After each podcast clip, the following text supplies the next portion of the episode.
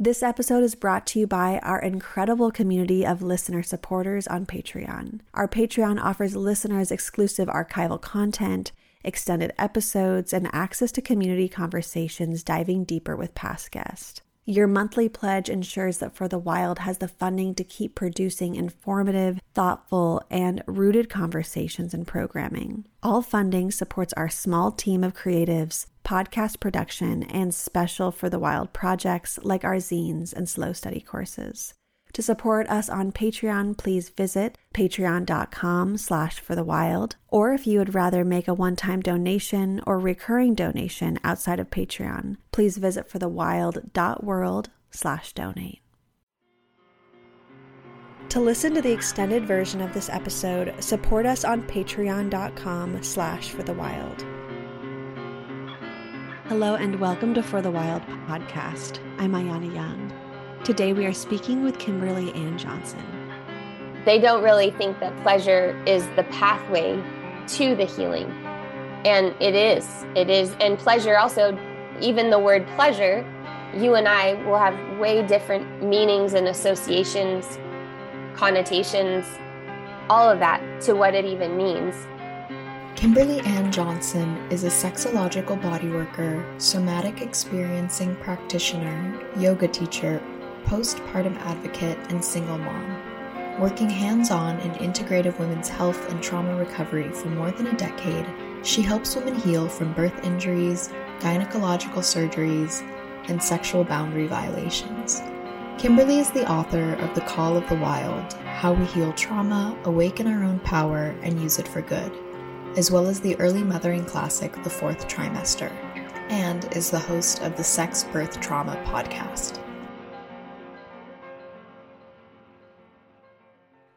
Well, Kimberly, thank you so much for joining us today and for your patience with my technical difficulties this morning. I am um, really look forward to this conversation. And the more that I was researching for this interview and beginning to see and understand the intersections of your work, I became more and more um, intrigued. So I feel really excited for today. Thank you so much. I'm excited too. Mm, awesome. So, ooh, where do we begin? There's so much good stuff here. But mm. um, in your essay, Sex Work is Soul Work, you write, quote, quote, most people are dissatisfied or mystified by sex because they don't know how to get to these transformative zones. Instead, they are trapped in conversations about how many times a week they're doing it, or if they have multiple orgasms, or how they do it and pretend to love it just so they don't have to do it anymore. End quote. Oh my gosh, there's so much to unpack there. I, I don't even know where to really begin with the question. I mean, I, we could almost unpack each of those little segments. Um, but yeah, it's it's interesting why we try to even quantify our relationships like this. And so I don't know if there's a point that you want to start with, but um, I'd love to just tease all this apart with you. Yeah. I should start by giving you a little bit of context and giving the people who are listening a little bit of context, like where I'm coming from and why I would even be talking about this. Uh, f- for three years, I worked with 800 women and I do internal pelvic floor work together with trauma tracking. So I'm a sexological body worker and I'm a somatic experiencing practitioner. And I got into that work because my life was radically changed when I became a mother. Specifically, because I had a lot of tools before I became a mother. I worked at a yoga studio uh, Richard Freeman was my teacher, and he would teach that the foundation of every pose is the pelvic floor. So I was kind of a relative pelvic floor expert before I became a mom. And then I became a mom, and my pelvic floor was completely rearranged. And then so were many of my organs, and I was in a lot of pain, and I wasn't able to get help easily. And in the putting together of my own, the pieces of my own pelvis and my own psyche and transitioning into motherhood, which I did not think was going to be hard for me at all because I love kids. I really wanted to be a mom. and I really trusted my body and trusted nature. So I just was completely blindsided by the fact that this was a huge transition. And for me, it took about six and a half years to put myself back together and to feel like I had my life force again and that I could use my body the way that I wanted to. And I was kind of lucky because now I've heard so many people's stories, so many women, you know, tens of thousands of women now. I've heard their stories about their gynecological, reproductive, and sexual health. And really, up to the point of giving birth for me, I had easy periods. I'd never had an, any want, unwanted pregnancies. I had had a few sexual boundary violations that were really pivotal and kind of my first underworld journeys. But as far as like going to the gynecologist and that kind of thing, I, I hadn't had any negative experiences. So, of course, then when I started hearing other women, it was like, holy, I mean, whoa, like what women, what we go through gynecologically, reproductively, sexually, it's staggering. And, you know, women's health is really a bit like throwing darts at a dartboard because most of the diagnoses that people come to me with are so incomplete and so monolithic and it's pretty appalling um, so in the midst of putting myself back together i already had body work skills i already had movement skills a friend of mine said, You know, my tailbone's been hurting for three years. And I said, What happened three years ago? And she said, I had a baby. And I said, Well, has anybody worked on you? And she said, No. And I said, Okay, well, do you want me to try? And she said, Yeah. And so I didn't have any training other than my Rolfing training where we work in mouths and noses. But I said, Okay, let me see, let's just see. And in about 25 minutes, her tailbone unwound and she never had any pain again after that time. And I started to see that the pelvis was this forgotten land and it was draped in massage and it was talked about with no gender when it was a yoga class and you know energetically in the practices that i knew from my lineages of spiritual practice it was gender neutral and sex neutral and i started to realize like wow there's a really untended part of women that is not getting nearly the attention that it needs. And it's kind of a hidden treasure because the tissue in the pelvis, in the vagina specifically, it changes very quickly. And most women have never been touched outside of a clinical situation or a lovership situation. There hasn't been very much neutral touch just to actually map the area. So, in those 800 sessions that I did at that time, I really learned some common themes. And that work took me more deeply into sexuality because shame is such a big piece of what women are working with, just based on sort of the very insufficient. I mean, and it's not only women that are dealing with that, but that's specifically the population that I work with. The layer of shame of inadequate sex education, not really knowing our own anatomy, not really knowing how our, our arousal works differently than male arousal. And then the layers of that when we come to these other peak and heightened experiences like birth. So it's often that we would come to this territory again and the earlier eh, the earlier imprints are there with us. So it's such important territory that's usually considered so separate from our spirit spiritual practice and i mean increasingly that's changing and that that's changed in the 15 years since i really began this journey myself i see a lot more education on menstrual health i see a lot more education on the importance of the postpartum period i see a lot more i mean just instagram itself has popularized a lot more about anatomy, sacred anatomy, uh, tantric practices. And yet, I still, you know, I just was taught an in person workshop for two days. And a lot of what we're working with is sexual imprints and curiosities and really peeling back to very elemental places of contact and how we contact and who the contact is for I'm very influenced by Betty Martin's work, The Wheel of Consent. I wish that I, I'm not crazy about the word consent, but it's about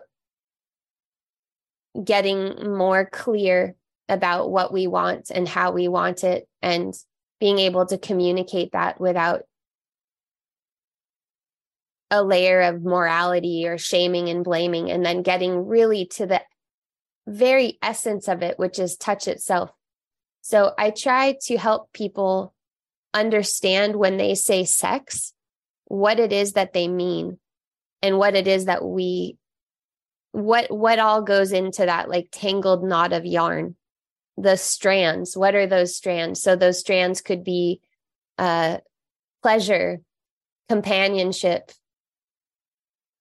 presence feminine energy masculine energy if those categories mean something to a person. Uh attachment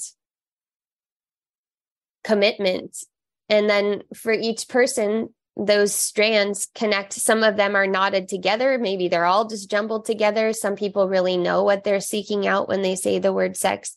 And then for a lot of people, it's just kind of a default place. So there's so much potential there. You know, I I used to say that we could resolve a lot that we think we're taking to the therapy room because a lot of people don't talk to their therapists about sex, even if they're in relationship therapy sex isn't really a part of it. It's another way that sex is considered something that's separate. And for most women that I've worked with, their sexual journeys and their spiritual journeys are very aligned. There's there tends to be like a parallel track that's moving uh, when we start to really listen to each other's sexual stories and sexual desires, sexual assumptions, and because I really am a devotee of the nervous system, I tend to bring the nervous system lens to how I work with sexuality. Mm, yeah. Yeah, the nervous system, it seems to uh, be really important with every everything we do, every type of relationship we have. And it makes so much sense how much it uh, shapes the way we relate to our bodies and our sexuality and our sexual experiences. And in your essay, Sexual Authenticity, you write, quote, bringing consciousness to your true sexual desires and your patterns allow you to change the trajectory of your sexuality and bring it into alignment with who you are. Instead of resigning to sex as you think it should be, create sex as though it were art or a meditation, because it is at its best, sex is co created moment to moment experience that has the ability to transform you. End quote.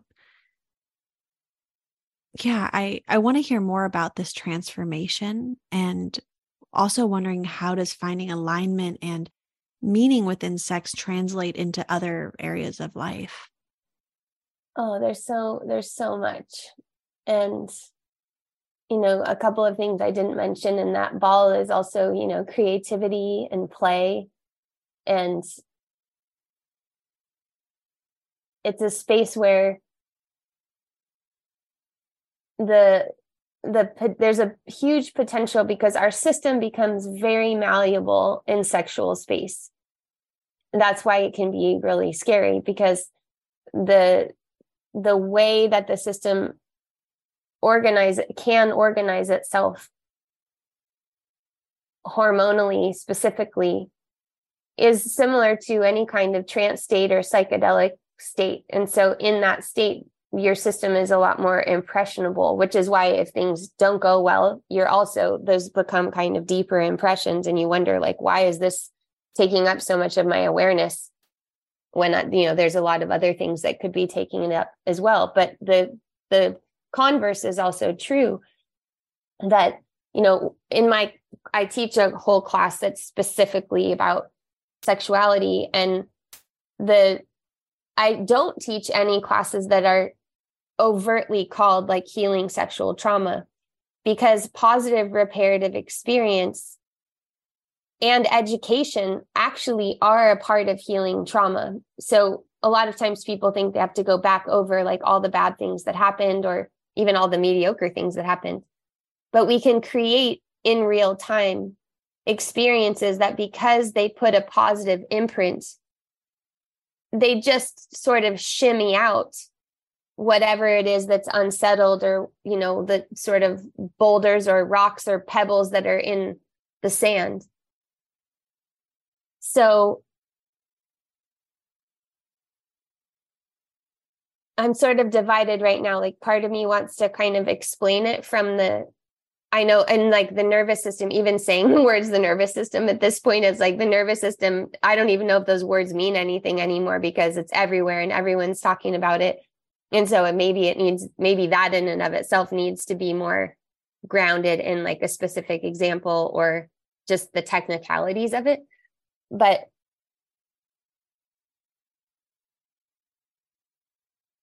pleasure is a huge part. People think that pleasure is kind of anathema to healing trauma. Like pleasure is what you get after you heal your trauma. Pleasure's the cherry on the sundae after you have the hard conversation.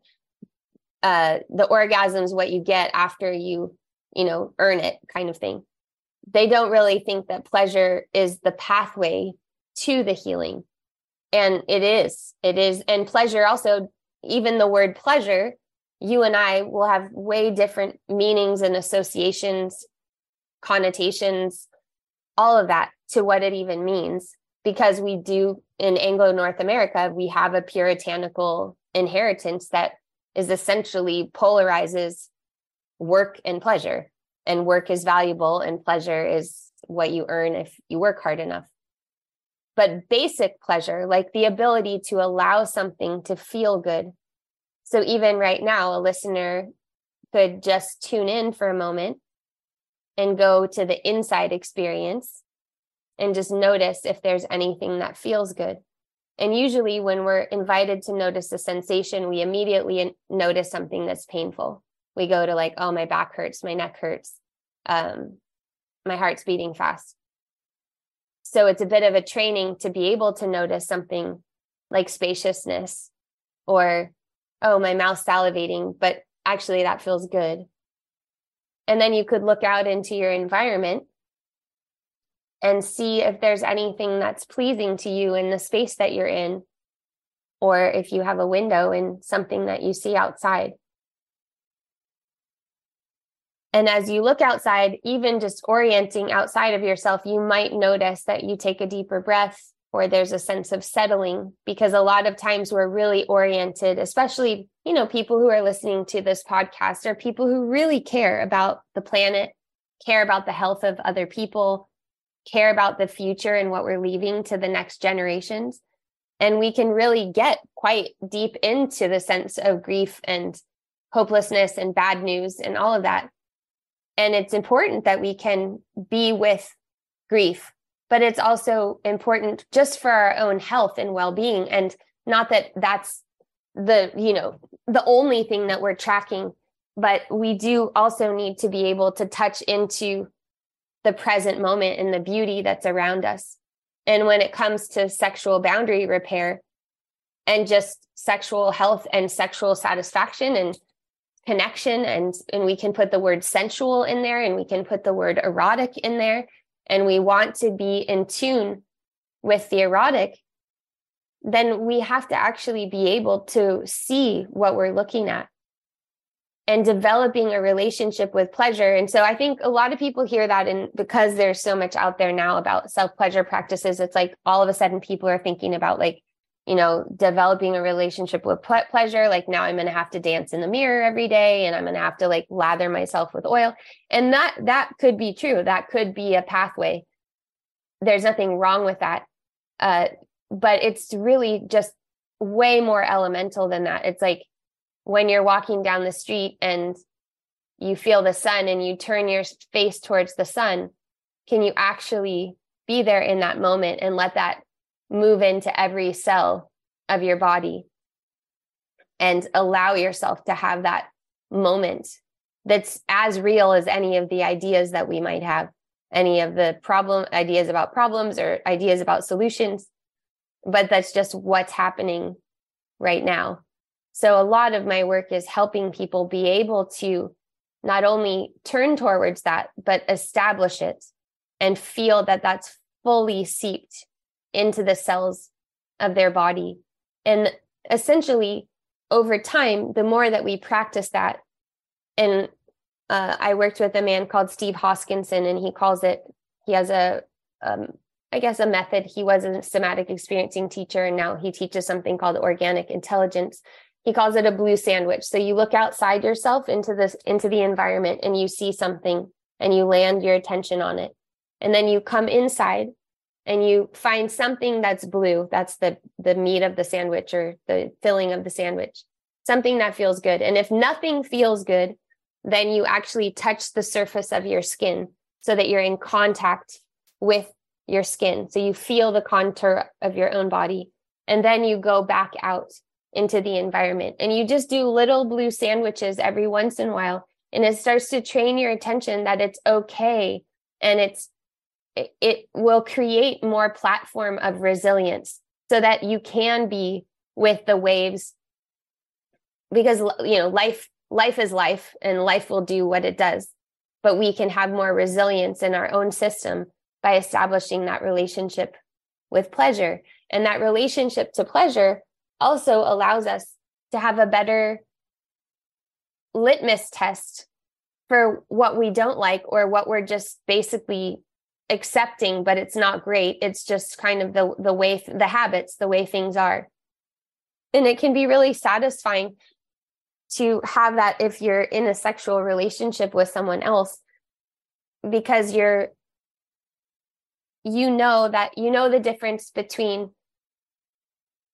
going along because it's easier to go along than to say stop or to say pause. And you know the trust that is built when you're also open to someone else saying that they're ready to pause or they're ready to stop or they would like to change positions. And instead of hugging laying down they'd like to sit up or they'd like to sit side by side or you know they'd like to come closer.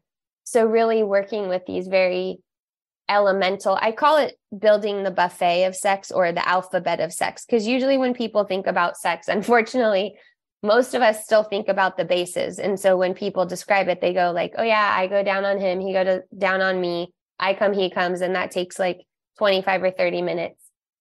And that and that's considered good sex. I'm not trying to take that away from anyone if that's what they're really satisfied with but most of the people that come to me are really they know that there's like a treasure trove available to them where like there's so much that they could be accessing sexually that they're not. They just kind of know there's magic there, but they don't know how to get there. And so my job is to kind of show them the full palette and the full alphabet of like all of the options that are available in connecting. And a lot of times that has to do with the difference between hot sex and warm sex.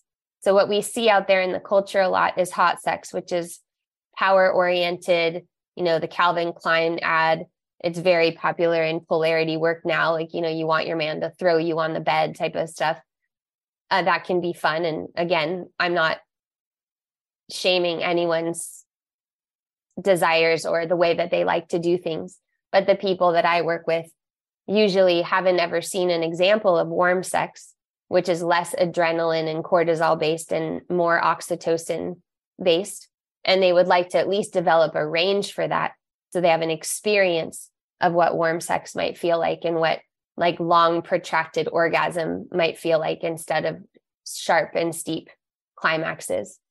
So I think there's space for it all. But what I see is a lot of um, women who have been performing sex in a certain way for a while. And then there's like a huge life event, which could be motherhood. It could be um, a big life change, like a loss. It could be uh, a, a change of phase of life where they're wanting something different and they don't know how to talk about it because the only conversations they've ever really had have been about quantity or size or something that's exterior they haven't really had a they haven't really been invited to a conversation of what does what do i want sex to mean to me? What does it mean? Not like oh i'm i'm an emotional person but you know what are what are my curiosities? How could i meet those curiosities? If i were to separate out these functions of pleasure and companionship and desire and access to play and improvisation and then how might i like these to go together? And how could i communicate with someone no matter what kind of relationship i'm in no matter if it's a first date or a 20 year marriage what could i arrive to that space with? So i i think it's pretty radical. And for most people when they're brave enough to turn to it their whole life changes because it gives you a type of energy that makes life feel worth it. You know that when on the days that are hard to get out of bed or you're worried about the latest crisis that's you know whether it's gun violence or environmental or you know the latest cancel takedown there's something that's very primal that fills us.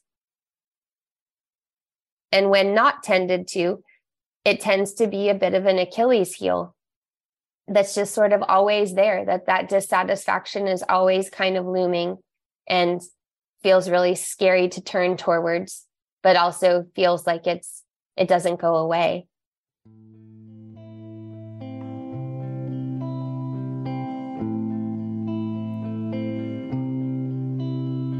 Silence in your heart is violence in your hand.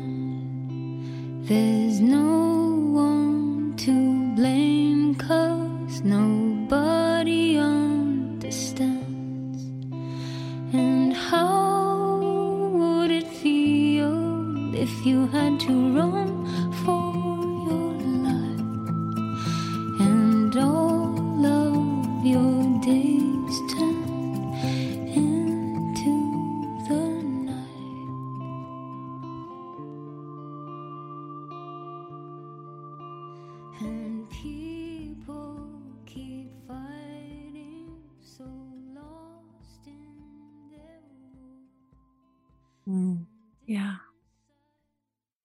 I want to go back to what you were saying about the adrenaline sex versus the cortisol sex. Um, oxytocin. Mm-hmm. Oh, oxytocin, right. Sorry. Yeah.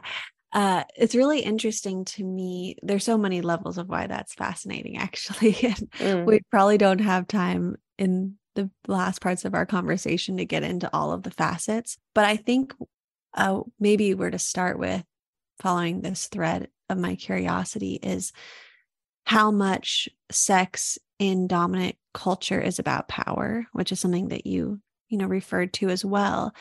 And um and how our conditioning around power and rape culture and patriarchy and of course pornography only for the most part feeds these narratives these very specific narratives and and i feel like with that conditioning these narratives start living inside of us. And then that's what we become attracted to whether that's what we're attracted to in sexuality or what we're attracted to to buy things or what kind of clothes we want to buy. Like it's incredibly potent these conditioned narratives. And sometimes even in myself i wonder what is me and what is outside of me and how has my desire been co-opted? Um, what is it that i actually want versus what have i learned to want? And how do i even learn to separate that at this point? Um, and then there's the bigger questions uh, which of course i could almost answer but maybe i can't either in terms of like why is this power dynamic so sexualized like I said, I could, I'm sure I could come up with my own responses for that, but I think it's really fascinating of what does this conditioning do for the dominant culture? Like if we bought into these narratives of power and dominance and we even got turned on by them, what is that feeding? How are we supporting systems with our sexuality even? So um, I know I just asked a bunch of things and it was a bit stream of consciousness, but I would love to explore this more with you. Yeah, I mean, my mind's going in a lot of different directions because I think that one of the great things about sex is it's a really, it can be a really great way to explore power um, in ways that you might not be able to have it outside of that dynamic. You can have it in the dynamic. And so your system can get used to what it feels like to have it if you don't usually have it and what it feels like to safely um, act out submission. But what I would say is that, and we haven't, I don't want to like totally side, you know, dog leg our conversation, but just as a bit of a frame, because I think it's really important. Uh, so we've all crossed boundaries and we've all had our boundaries crossed. And some of us have been in one of those positions much more than the other. But this is just part of being human. And my work is really about the predator prey dynamic. And the predator being, you know, we don't like that word in English, but the predator and the prey is just a relationship in the natural world. We need predators and we need prey. And some animals are only in one of those roles, and some of them are prey to some animals and predators to others. But in a nervous system, we need that full spectrum in our nervous system. And if we have it, then we're not acting uh, out of a default. So, for instance, a predator is in the fight side of the nervous system, a healthy fight, it's healthy aggression. Predators only kill what they need in the wild. If they approximate domestication, and they're feral, then they kill more than they need. So that's like a wolf in a hen house. But a wolf out in the wild that's not close to domestication, it just kills the food that it needs to eat. But we we take that word and we think we make it moral and ideological. And one of the ways that I learned about this was watching a video of a wolf and a rabbit when I was in somatic experiencing school. And I was freaking out about the rabbit the whole time. I was like, oh my god rabbit why don't you see that wolf coming what are you doing why aren't why aren't you running away like it's coming closer and then the rabbit collapsed because it froze and then the wolf came closer and picked it up and shook it around to make sure that it was dead because wolves don't like dead prey and then it cast it off and the wolf ran off and then the rabbit that was collapsed and uh you know had gone completely hypotonic slowly started come back to life and orient itself and then come into horizontal and then look around and then shake a lot and then hop off. And when the lights came up and everybody in the room had been watching that, they said, Who identifies as the wolf? And immediately in my head, I was like, What freaking psychopath would identify with the wolf? And 30% of the people's hands in the room went up. And they were people that I liked. So I couldn't just say like they're bad people. And that's why they identify with the wolf. And then I realized, oh, wow, this is how over identified with the prey that I am.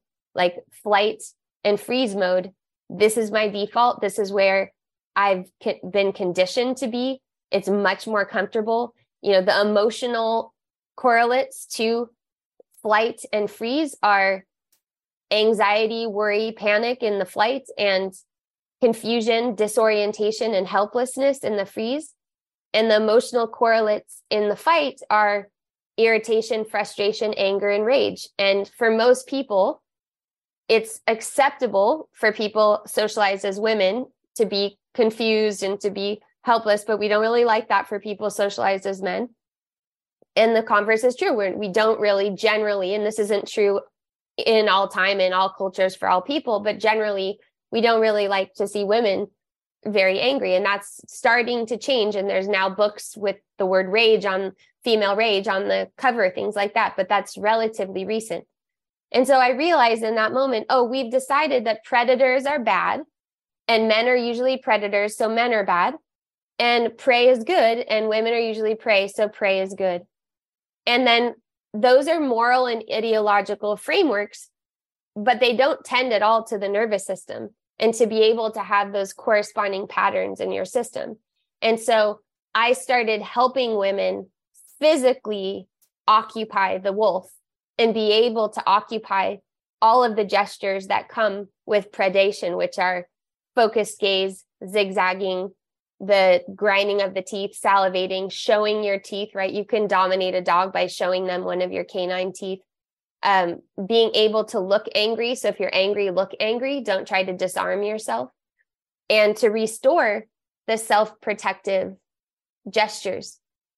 Now, what wolves and rabbits don't have are a social nervous system. And the social nervous system is something that only human primates have, not, of course, human, you know, animals have very complex social networks, but they don't have this specific vagal social nervous system.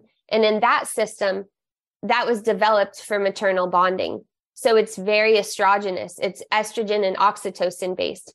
And it's where on the, when we're under threat in the social nervous system, that's where fawning happens and it's where fitting in happens. So it's why women return to unsafe circumstances because being closer to the threat is safer than being farther away from it. And so they approximate it and they don't know their needs and they go with the needs of the person or the thing that has more power. And so it's a it's a physiological choice. It's not of course women are manipulative sometimes, but in this case fawning is it's a organic physiological way to not incur more danger or threat. And the other thing that happens in the social nervous system is fitting in. So camouflaging, not standing out, not being different for fear of being ostracized and not belonging. And the social nervous system really disproportionately impacts females because of that estrogen cycle. And it's why you can see also that women who are exiting their fertile fertile years become much less concerned about family and group uh, togetherness and dynamics. They're much more willing to say, you know, I'm not cooking dinner, you all handle yourself. It's when a lot of divorces happen because that there's not that hormonal compulsion to keep group together at any cost. And so when we're talking about power dynamics, uh, in general, for most women who default to flee, fleeing or freezing or to the fitting in and fawning, the reparative direction is coming into healthy aggression and predator energy. And that's being able to hold activation. And so it shouldn't be mistaken for being an alpha female or uh, for being predatory in the sense that you're taking something that's not yours. Again, we're talking about the natural, natural meaning in nature, what happens between animal dynamics, and that both are totally necessary. So when you know that you can protect yourself and defend yourself and you know that you can stand your ground, then it's rare that you actually have to activate that circuitry because your nervous system's already communicating that. Uh, you don't have to you you're coordinated between your facial expressions your vocal tone the content of what you're saying and how you're organizing your body at the same time so when we're talking about internalized power dynamics is what i kind of heard you say or like you've you've seen ways of doing something and, and that might impact your preference for lingerie or um, partners or all different kinds of things. There's a lot to say about that. But what i i really am a stand for instincts and what i see happening because i do have a 15 year old daughter like i said and and teens are coming into their sexuality much differently now than really at any other time in history. And because gender identity has become such an ubiquitous conversation, it's really enmeshed in their experience, the teens' experience with their sexuality as well. And they have all these labels to choose from. What's not happening is a lot of experimentation physically. What's happening is a lot of kind of intellectualizing and categorizing and wondering about, but without actually putting those actions in action. Uh, and that's just statistically what's happening as well is that there's people are delaying sexual engagement much later and longer which originally i thought was maybe good like maybe people are having less sex they don't want.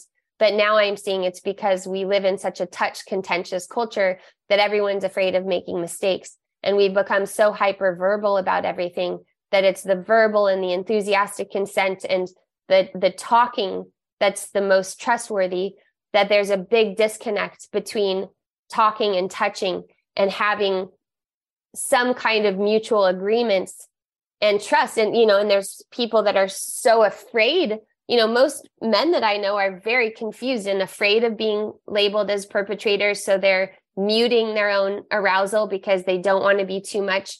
And they either have a relationship with porn and they're ashamed about it or they're trying to get off it. But there's all these stereotypes and tropes about why it is that they're using it and what it's for. And so there's just a lot of confusion out there. And I want to be a part of helping people have a framework for how to tease it out. And so that we can have more contact that we want and more connection that we want and more positive relational experiences that are totally possible. And I think I'll just tell you one story that I've I've been all the kinds of ways in relationship at this point because I was married and then I got divorced when my daughter was about 2 and then I didn't have really time to date because I worked full time and I wanted to be with her when I wasn't working. So I really had to figure out okay, I'm not going to have like the family situation I thought I was going to have. And I've always coupled sex with attachment. So I've always wanted to be in a relationship to be sexual with someone. And maybe I need to look at that a little bit. So I started dating and then I tried orgasmic meditation, which is a kind of meditation where you just find someone who will partner with you in the practice of clitoral stroking. And then I I experimented with nude photography. It, this was pre Instagram, so it was really a new thing for me. And also, I was a yoga teacher at the time, so I was really nervous about people who saw me as a spiritual teacher ish, then seeing me naked on the internet and um, was really just trying to figure it out. I was trying to figure out, out what, how do I do this? How do I, I knew a lot of people who said, well, now you're a single mom and you, you might as well just wait until your daughter graduates from high school. So how do I be an erotic person and, ha- and have an erotic identity that's outside of mothering, but with all of these other roles that I have? And at one point, I kind of realized that I wasn't very good at picking people, picking partners. And one of my friends who I thought was pretty good at it, we were at an African drumming class and a dance class rather, and there was a bunch of drummers. And I said, you know, which one would you pick? And the one she picked, I was like, really? Like, are you serious? I thought she was joking. And then I was like, okay, interesting. And then I saw who I picked and I was like, oh, that tells me a lot. And so the next time I was dating online, I tried to pick like my friend would pick. And so I ended up having a sort of dinner date with somebody. I was out of town and I was staying at a motel. And so I invited this person to the motel and I thought, okay, this is a lot of people would think this is super dangerous, but I think it's okay. Like I'm getting an okay vibe and I know how to speak up for myself. And so he came to my motel room and we sat on the bed and we talked for a while. And I think we talked for a couple of hours. And then he just said, you know, did you want this to end with talking or would you like something else to happen? Which I thought was a really beautiful question. And so I said, I'd like something else to happen. And, and then I said, we just, I kind of said, well, what would, if you could have anything you want right now, what would you want? And he said, like, no one's ever asked me that question before. And, and I said, well, you know, just because you ask it doesn't mean we're actually going to do it, but you can still ask it. And so he said, I'd like a blowjob. And you know in my mind i was kind of like wow that's that's quite quite a distance from where we are right now but fair enough and so gave that a little space and then i said is there anything else you want? And he said well you know actually what i want is you to just put your hands on my back. And i said okay well between those two like which do you want more? He said i just want that contact. And so that's where the evening started, but I, or where the touch part of the evening started. But what I realized was he didn't really know anything to ask for other than a blowjob because that's the stereotype of what men want from women if women are willing to offer anything. And I wasn't saying I'm offering everything. I'm just saying everything's on the table and then let's see what's on the table and what feels interesting. And that moment really taught me a lot because the tenderness and the innocence of then him really going a level deeper and reflecting on what it was that he wanted yeah, it just really showed me a lot. And I'm not saying that that's what everybody wants. And I'm not saying that um, that's how it goes all the time. But I am saying that um, there's, I, I in no way, most of the women that I've worked with, once they're clear on what they want, if they have a male partner, the male partner is kind of just waiting for them to roll out the red carpet and tell them what they want. Many women want to bring their partners to me, and occasionally that happens. But we have a lot of agency when we just start to be able to communicate verbally and non-verbally what we're open to and what we're not open to. And we're, you know, there's five or 10% of the people in the culture, and that's just like an BS statistic that I made up, but something like that, where I think there's like some really something very problematic and wrong. But most of the other interactions are happening in the 90% of gray area of confusion about shifted social norms and shifted expectations and zero sex education and then a whole lot of socio-political ideas that don't always align with what our internal desires are sex isn't really very pc most of the time. I think being respectful is politically correct and you know humanizing the person that you're with. Uh, but the rest of it happens more uh, in the more physiological biological and then as you're saying like parsing out what our real elemental desires are. And i would also say that after this time of isolation that i would expect that people are wanting a lot more comfort uh, they would that and they might not know that's what they're wanting but I've been noticing in my teaching that it's very hard for people to take comfort when it's offered to them. And that in a on a road to a sexual engagement with someone that there would probably be for a satisfying interaction there would probably be a lot more comfort on the way to that interaction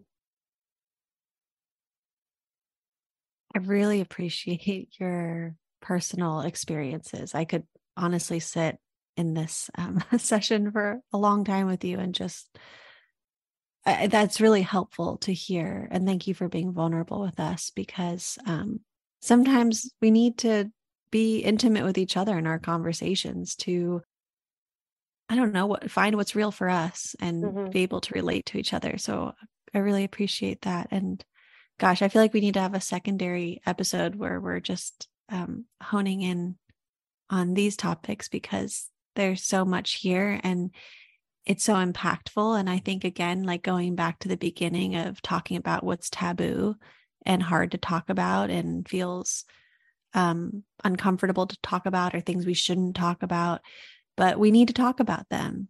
We really do. It's such a big part of our lives and obviously such a huge part of dominant culture. It's almost being like sho- uh, shoved down our throats, honestly. Like sexuality and sex and it's just it's so um uh, it's it's so much i mean it's like sex is sex is used to sell everything like vacuum cleaners i'm just like what like what is it not used for to mm. get to get our attention but what attention is it even getting real from us um when it is so sacred and transformative and it also has led to so much grief and pain and trauma too. So, um, yeah, so much here. But Kimberly, this has been a really wonderful, deeply moving conversation. And I appreciate your time and your care.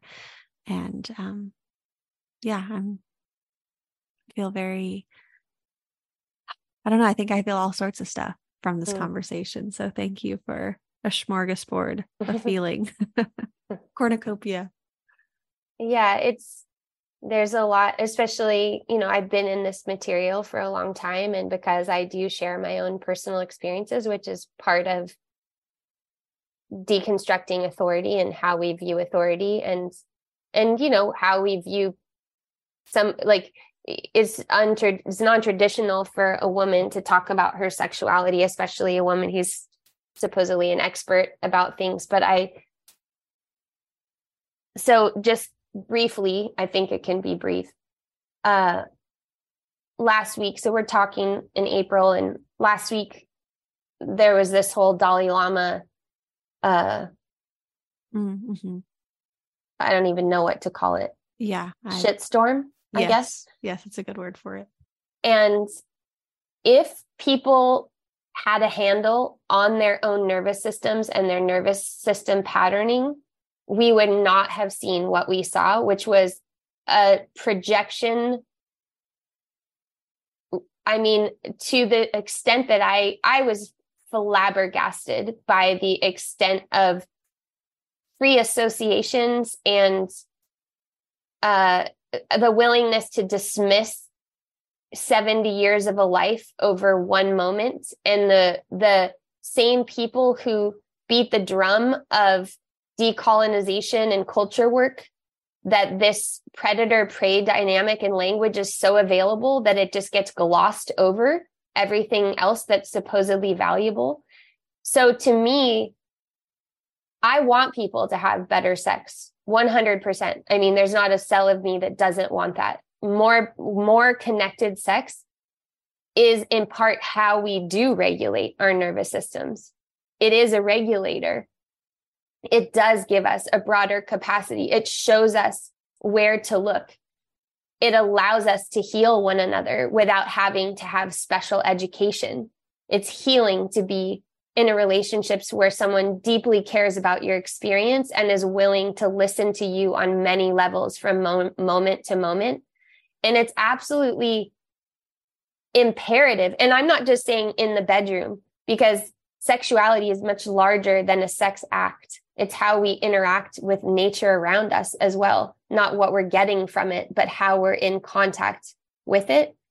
But we will continue this this whole thing that we're going to take someone out of their position and replace them with someone with a different identity without changing the fundamental structures we're just seeing how that doesn't work all over the place. So to me, it's quite urgent because I, this is not the world that I want to hand to my child and not just my child, but the next generation of children and, and, you know, God willing, the generations to come. And we do have more information and more potential for embodying that information. And so that this last the second book that I wrote, Call of the Wild, because the last one was Reckoning that I co-wrote with with Stephen Jenkinson. But Call of the Wild, my hope for that book was that it would give us animal language that would take away the shaming of continually imagining that it's just someone's identity that's the thing that puts them in a category. And unfortunately, I don't think that book has lived that out yet because in some ways social media is escalating the polemic faster than information can actually be absorbed by a nervous system. But that's really my hope because I do believe that most people are trying to do the right thing.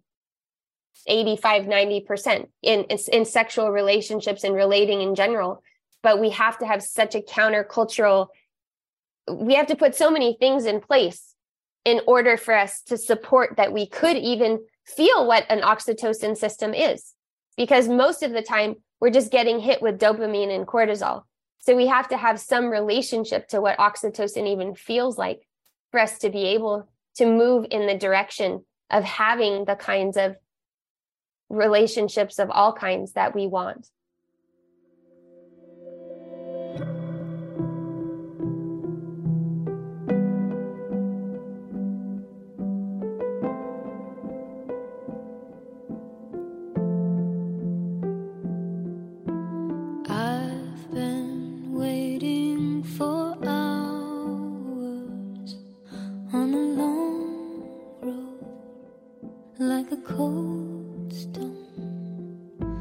When the night shows its power, you gotta behave,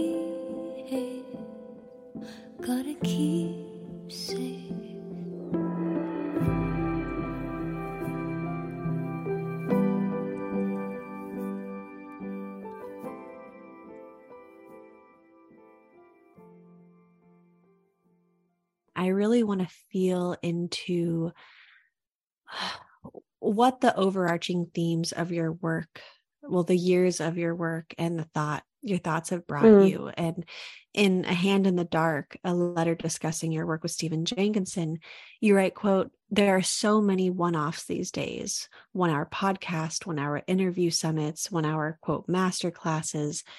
What happens if we dare to spend more time together? What happens if we dare to circle back? What happens if we sit next to someone and their body of work and give it time to develop so that the encounter works on us and in us? End quote. Yeah, so I just want to ask what happens when we devote ourselves to something in this way? Or what have you seen in yourself or in others? There's so much there. When you were just reading it, what struck me was sitting next to body. And I heard that body really loudly before I heard the body of work. And just for me, my life has become kind of increasingly isolated. I started working online about seven years ago. And then I was ready to really move away from being online. In fact, I moved to New York City to Brooklyn in September 2019 because I was really wanting to be around more strangers and and have exposure to just people and being next to people in different ways. And then my life got rerouted back to suburban San Diego in June 2020 when I learned that my daughter was going to go to school online if I stayed in New York. And so as a consequence, I, I still feel that even though we're maybe quote post pandemic, that I spend a lot of time alone if I'm not really deliberate about creating ways of being with other people. So there's the being willing to engage longer than one meme or one hour. And then there's the willingness to gather, which is becoming, it's going to become, it has become, and it will become even more important for us to be very deliberate about gathering because there's less routinized ways for us to do that. And it's becoming less comfortable, even though mentally we might know that we need it. It's getting harder for us to actually do because we're getting out of practice. So, on the bigger level for me, it's looking at ways of living and structuring my life so that I just am around people more of the time. And also that the people that I work with are around more people because Stephen Jenkinson has this phrase, provisioning the loneliness. And in some ways, the work that I do with nervous systems is it's about being a translator of your the signals that your body is sending you but many of those signals that are being sent are because we don't have mammalian proximity. And so there's some ways that it feels like a, a half step for me to be educating people online and helping them kind of in some ways like feel better about something that's not optimal at all. So I'm constantly kind of running those two tracks about how effective is this? Am I provisioning the loneliness by offering this? And, you know, I'm teaching a course right now called Mother Circle, Mother Building Mother Culture. And I have women joining from all over the world. And in some ways, it's really magical and really powerful. And in other ways, I'm really advocating for them to take whatever it is that they're learning and share it locally. So that's kind of a broad view. Yeah, this feels so timely and needed and such a huge part of our healing culturally, collectively, individually, bodily, spiritually. so, yeah, um thank you again and I uh yeah, hope to connect soon. Thank you so much.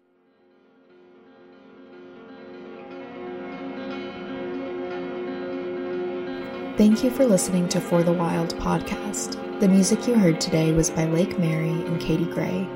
For the Wild is created by Ayana Young, Erica Ekram, and Julia Jackson.